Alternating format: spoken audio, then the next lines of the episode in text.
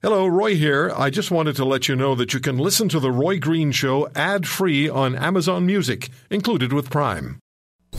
Proudly Canadian and making Canada proud. This is The Roy Green Show.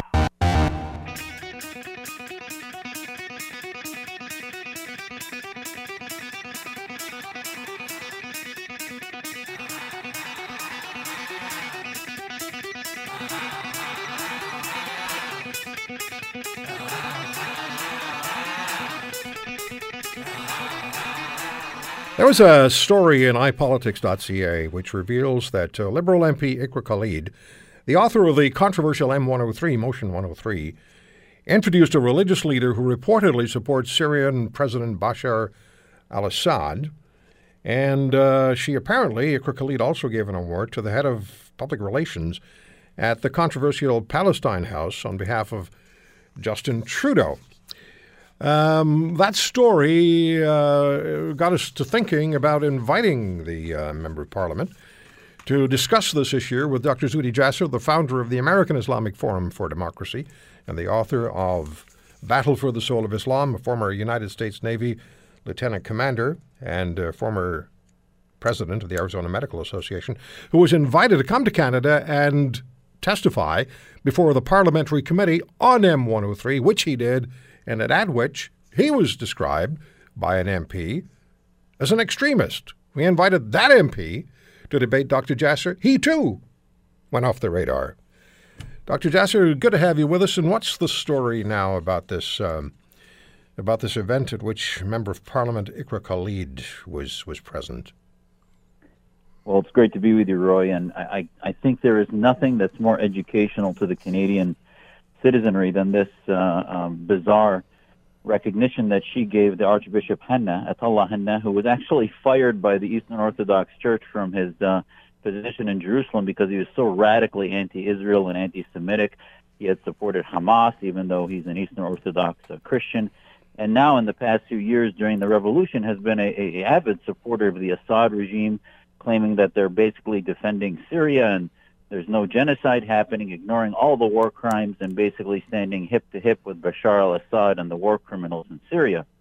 So what is educational here? Let me tell your audience, it has been a long, deep relationship between Hamas and the Assad regime. The radical Islamists, uh, the Palestinians, have long had a relationship with their headquarters in Damascus for 20 years before the revolution.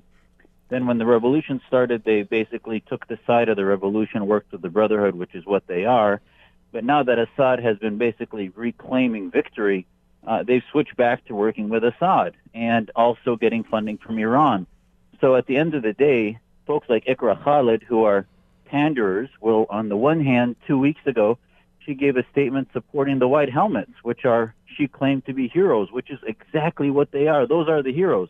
But then two weeks later, because her entire focus and obsession is anti-Israel, anti-Western, and this is why she pushed uh, the Islamophobia argument, etc., is basically she will take anyone who comes to uh, pander against uh, the Islam, against the uh, uh, Israeli state and against the West, be it uh, war criminals, be it Islamists of Hamas, and I think Canadians should pay attention to the fact that this is someone whose lens is not about morality, not about consistency, but basically, anything that pushes the Islamist agenda globally, be it Assad sympathizers or not, uh, will be something she will stand next to and then claim she's against after she gets pushed on it.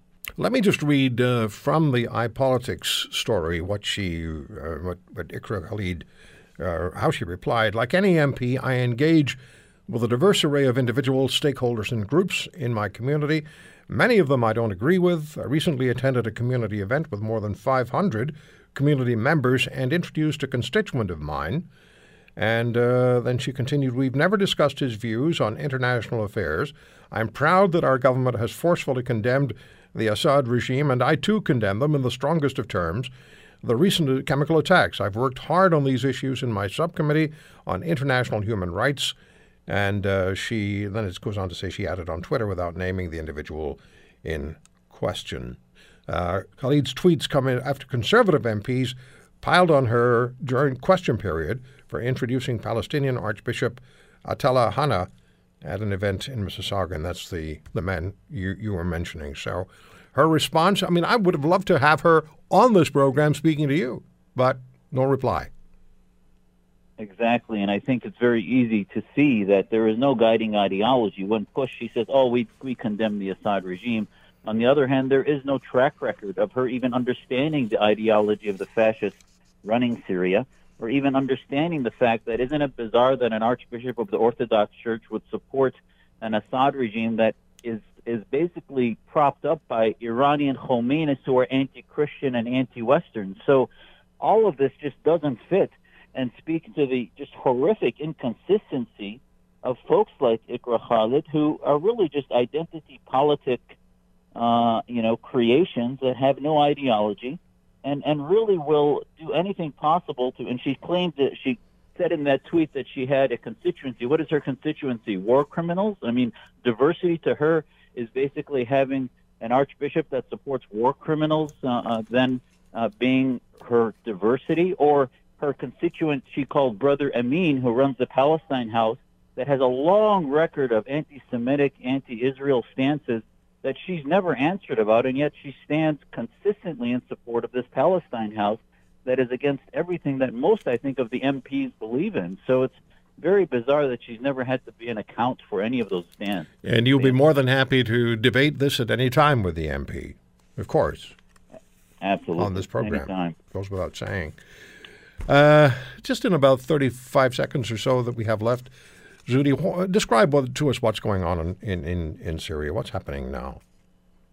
How well, bad is it? You know, I think the the response that the UK, France, and the US did was a slap on the wrist. I think it was better than nothing, and that tyrants now will always blink when they use chemical weapons. But make no mistake, the the shelling that the Assad regime did in the days after the American attack uh, was even worse than ever because they realized that was all that was going to be done. So we need a longer term strategy. We need to have a Bosnian type solution there that includes uh, UN protection forces, no fly zones.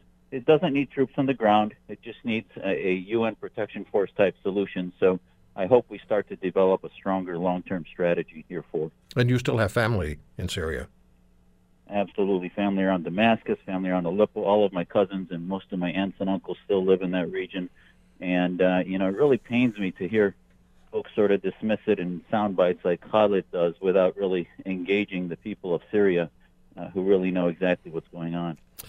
Dr. Jasser, good talking to you as always. Thank you for the time. Thanks, Roy. Anytime. Dr. Zuhdi Jasser. We'll come back right after this.